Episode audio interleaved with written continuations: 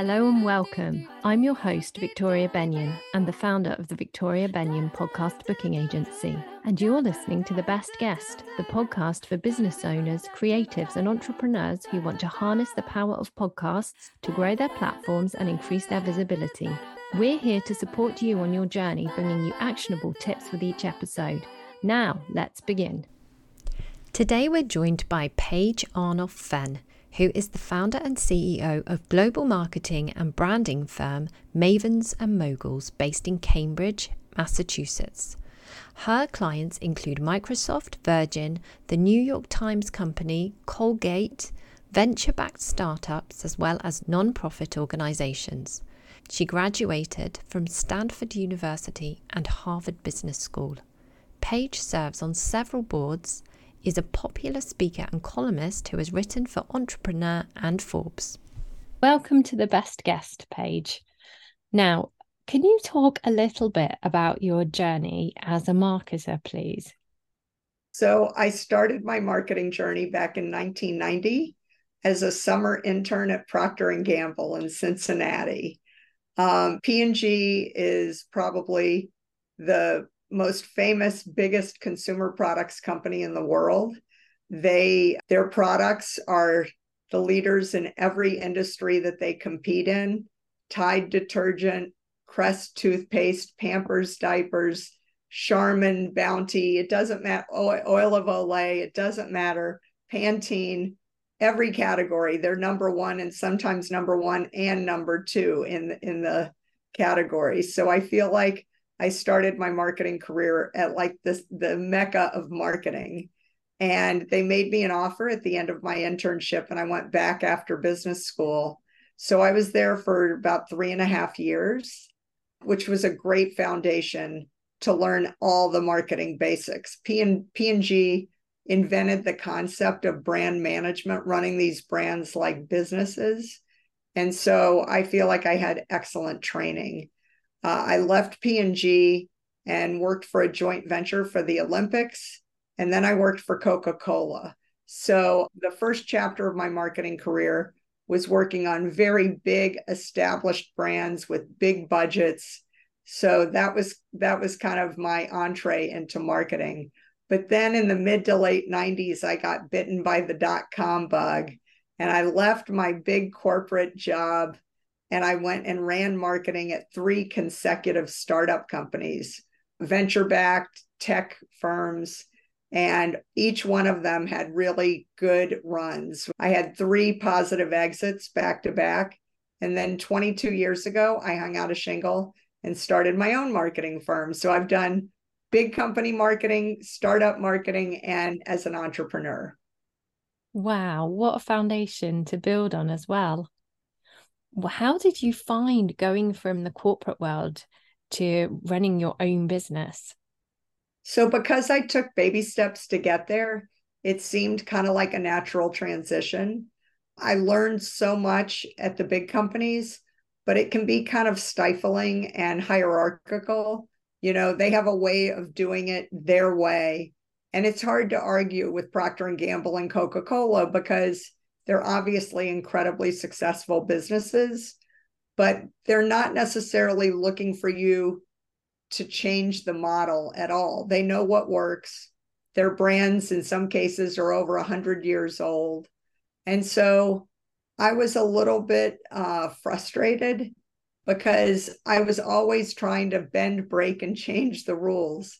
And my bosses really didn't they weren't looking for that. They just wanted me to execute it the way that the company was being successful. So when I left to go to startup companies, I got to really be scrappy and more entrepreneurial. And instead of market research, going through a very kind of deliberate process that took months, almost, you know, could have taken market research at a big company can be six, nine, even 12 months long.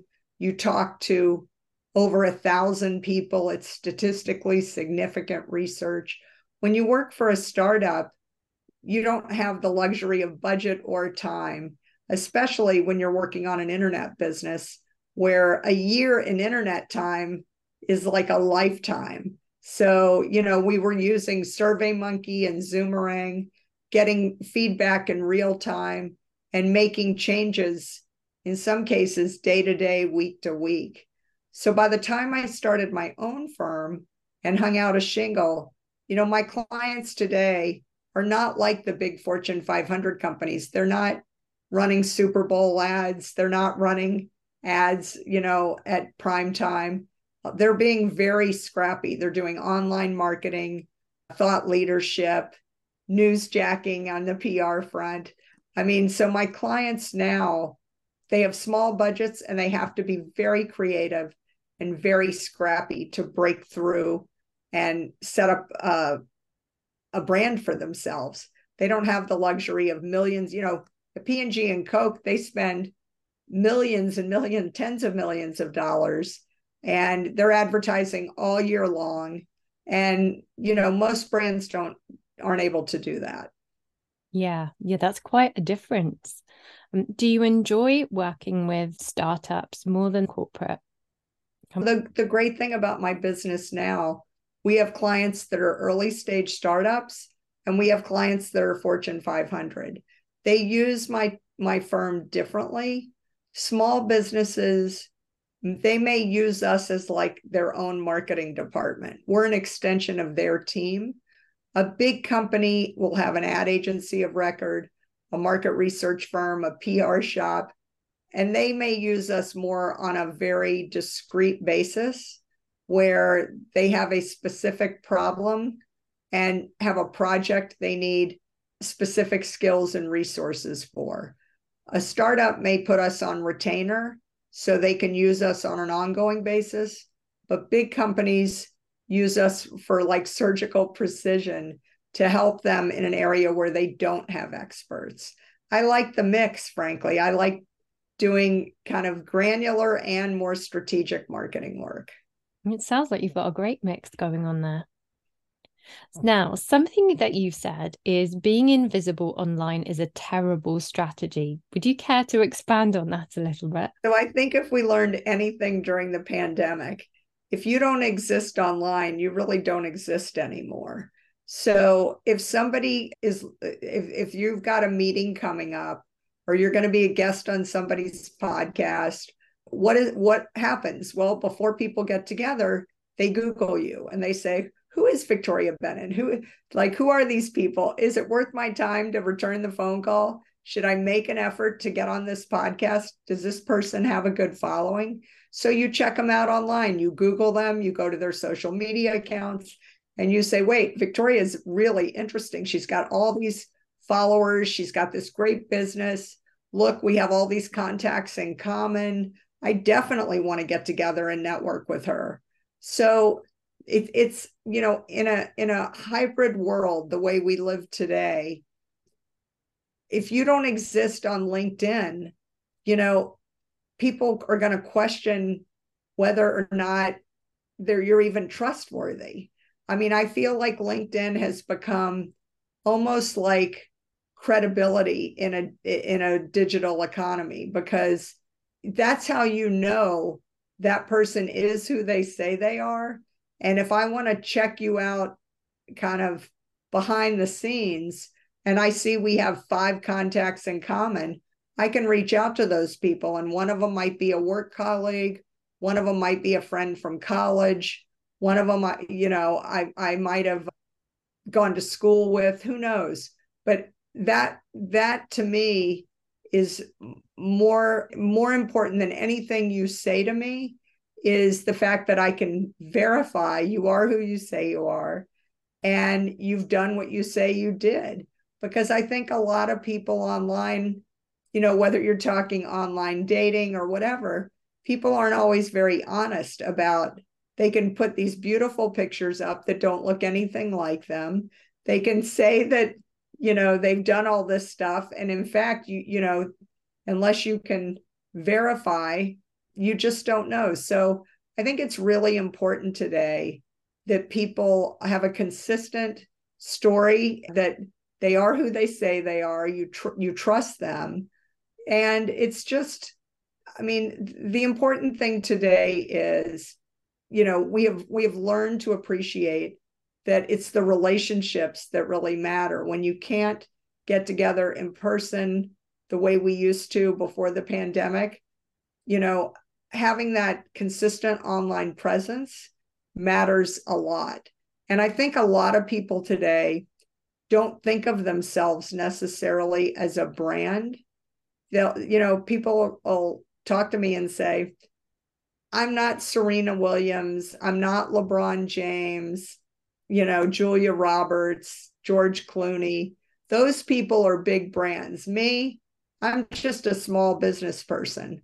But you and i both know everybody's a brand today because everybody has these social media platforms and they have a voice and they can kind of you know promote themselves promote their their ideas their clients their business and i think it's really important that you're you're out there in a consistent way telling the same story and that you can't stand for everything today you really you know people have to get to know you for the one or two things that you do best. You can't put 20 ideas out there and people can't process that much information. So I really do believe we've learned this lesson firsthand over the last three and a half years that you know your online presence matters and you have to you have to put a stake in the ground and stand for something that others can back you up and kind of legitimize that yeah you you are the real deal yeah i fully agree with you now if someone's looking to grow their online presence and they're looking at all these different platforms it can be a bit overwhelming to know where to start. What advice would you give? It is overwhelming. You know i always tell people pick one or two platforms that are the most authentic to you. You don't need to be everywhere. You just need to think about what what showcases your strengths and your talents in the best light possible. So for me and my business as a professional service firm, LinkedIn is really the platform that I like the best. I don't spend time on Facebook, Instagram, Pinterest. Those are really not my clients are not looking for me everywhere. I don't really like to blog on a regular basis, but I love contributing to other people's blogs who already have a, an audience and a lot of traffic. So I'll chime in and make comments and then always put a, a signature at the bottom. So if people want to keep talking and they want to check me out, they know where to find me. But if you start a blog, you have to keep blogging. You should really you know, people talk about feeding the beast. You can't just put one blog post out and not go back. I think a lot of people get excited and they'll start a blog, and the first week they have three postings. And the second week they're a little bit busier and they only come back twice and they're a little shorter. And then the third week they forgot to blog. And then the fourth week they only do one. Uh, you know, that's not building the the kind of relationship with your audience that you want.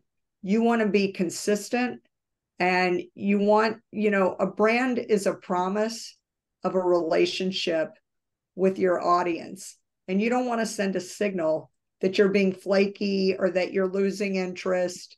So I feel like, you know, if you like Twitter or X, that's great.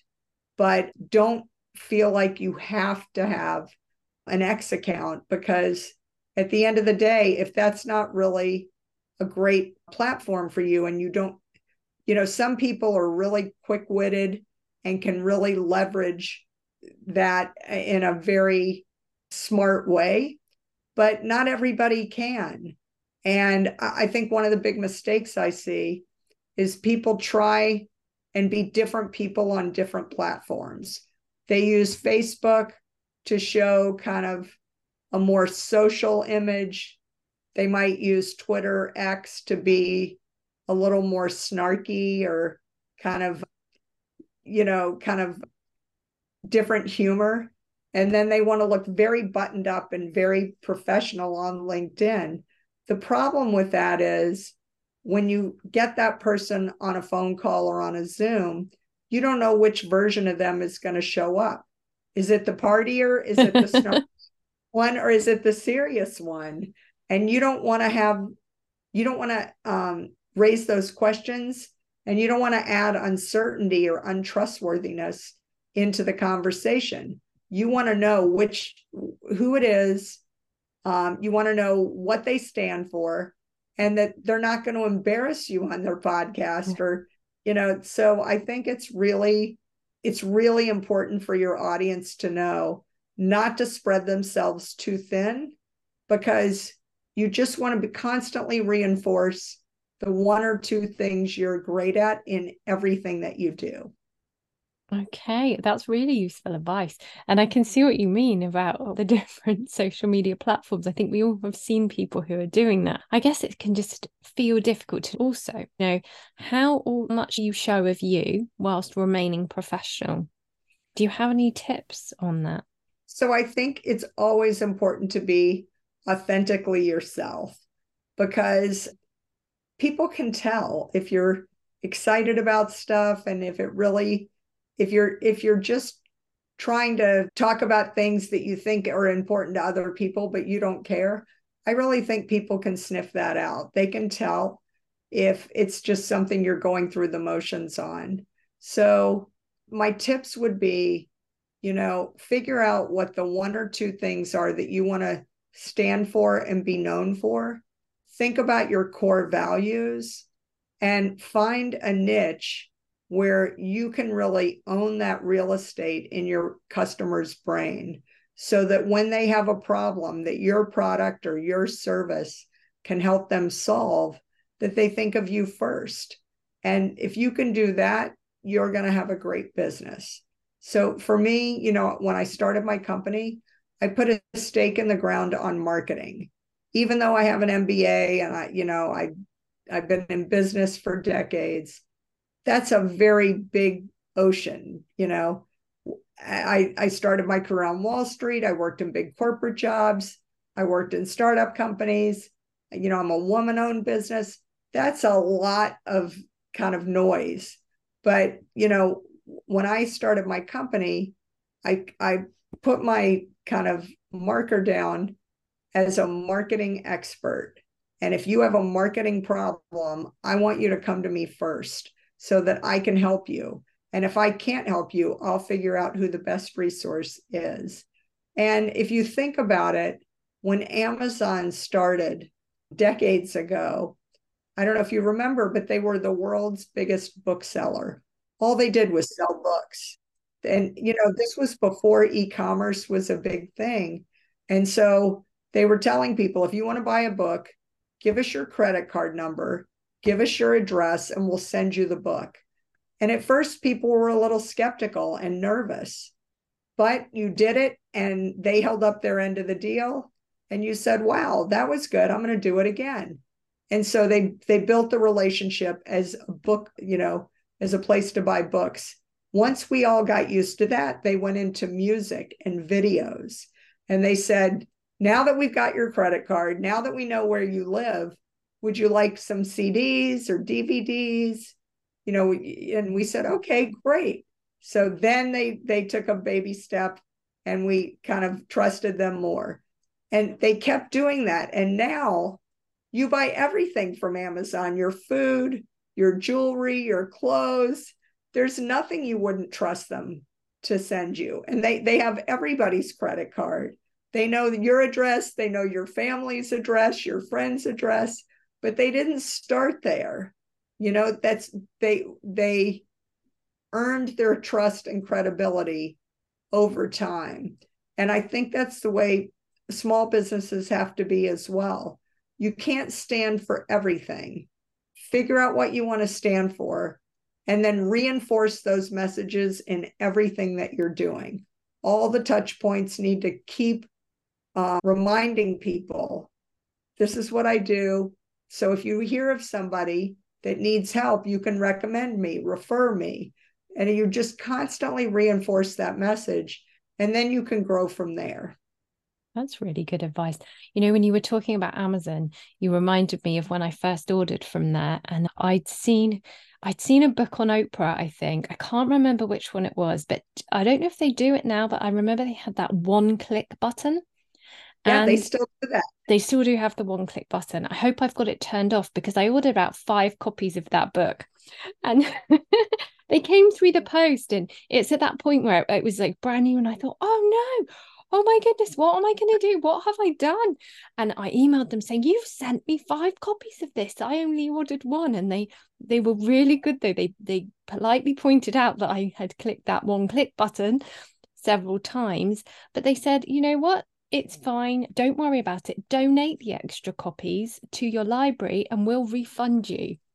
It only it not only made you feel good about the brand and your relationship, but how many times have you told that story? So yes. you know and now that's just part of their goodwill and part of their brand is you know they hold up their end of the deal they're very generous they're a good corporate business you know they care about their communities. All that goodwill is associated with their brand now. Yeah yeah, absolutely. It's so true, isn't it? So whilst it, you know, I was kind of blown away, like, oh my gosh, you know, all those books. But yeah, I've been a loyal customer ever since. And absolutely, as yeah, am I. Yeah, absolutely. Now, something I was going to ask you about Harvard wrote two case studies on your business. Is that correct? Goodness me. How did that come um, about? So I went to Harvard Business School. That's where I got my MBA. And about three years into me starting my company, I got a call from a professor who said, We'd like to do a case study on your business. And I was really taken aback because I got my MBA in the late 80s. I went to business school 1989 to 1991. And when I was in business school, we only, so Harvard is famous for the case study method. You don't have textbooks there you read cases of existing companies and you learn about business through these kind of stories you read about existing companies and CEOs who have dealt with problems, whether it's a finance problem, a marketing problem, an accounting problem. So they're famous. They invented this concept of case studies. So the professor said, We'd like to do a case study. And I thought, that's ridiculous because I work out of my house. And the case studies were like on IBM and Xerox and General Motors and, you know, Boots or, you know, very big famous companies. So I work out of my house and I'm a woman owned business. And we only did one case, one singular case on a woman CEO the entire two years I was in business. So I said to the professor, like, I'm not IBM. I'm not some big famous corporate public company CEO. Why would you do a, a case on me? And she said, believe it or not, basically a lot. So you have to remember, this was like in the early 2000s. So the internet was very hot. She said, students today don't want to go work for IBM and Xerox in General Motors. They all want to start their own business. And that like the, the world has changed so much since you graduated. People want to read, the students want to read stories of people like you that went to corporate and then left and started their own successful businesses. And I thought, well, okay, if you say so. And so it ended up being two case studies. And it was all about my journey from corporate to startup to becoming an entrepreneur.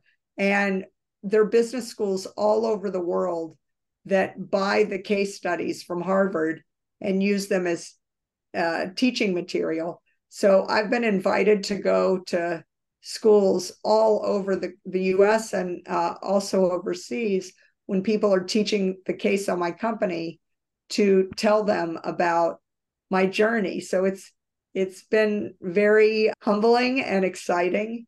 My father went to Harvard Business School in the 1960s. And when the cases came out, my father was like blown away because you know, when he was there, he, his class was the very first class that even accepted women into the program. By the time I got there, women were maybe close to a quarter of the class. But my father was just blown away that Harvard wanted to do a case on my company that I started.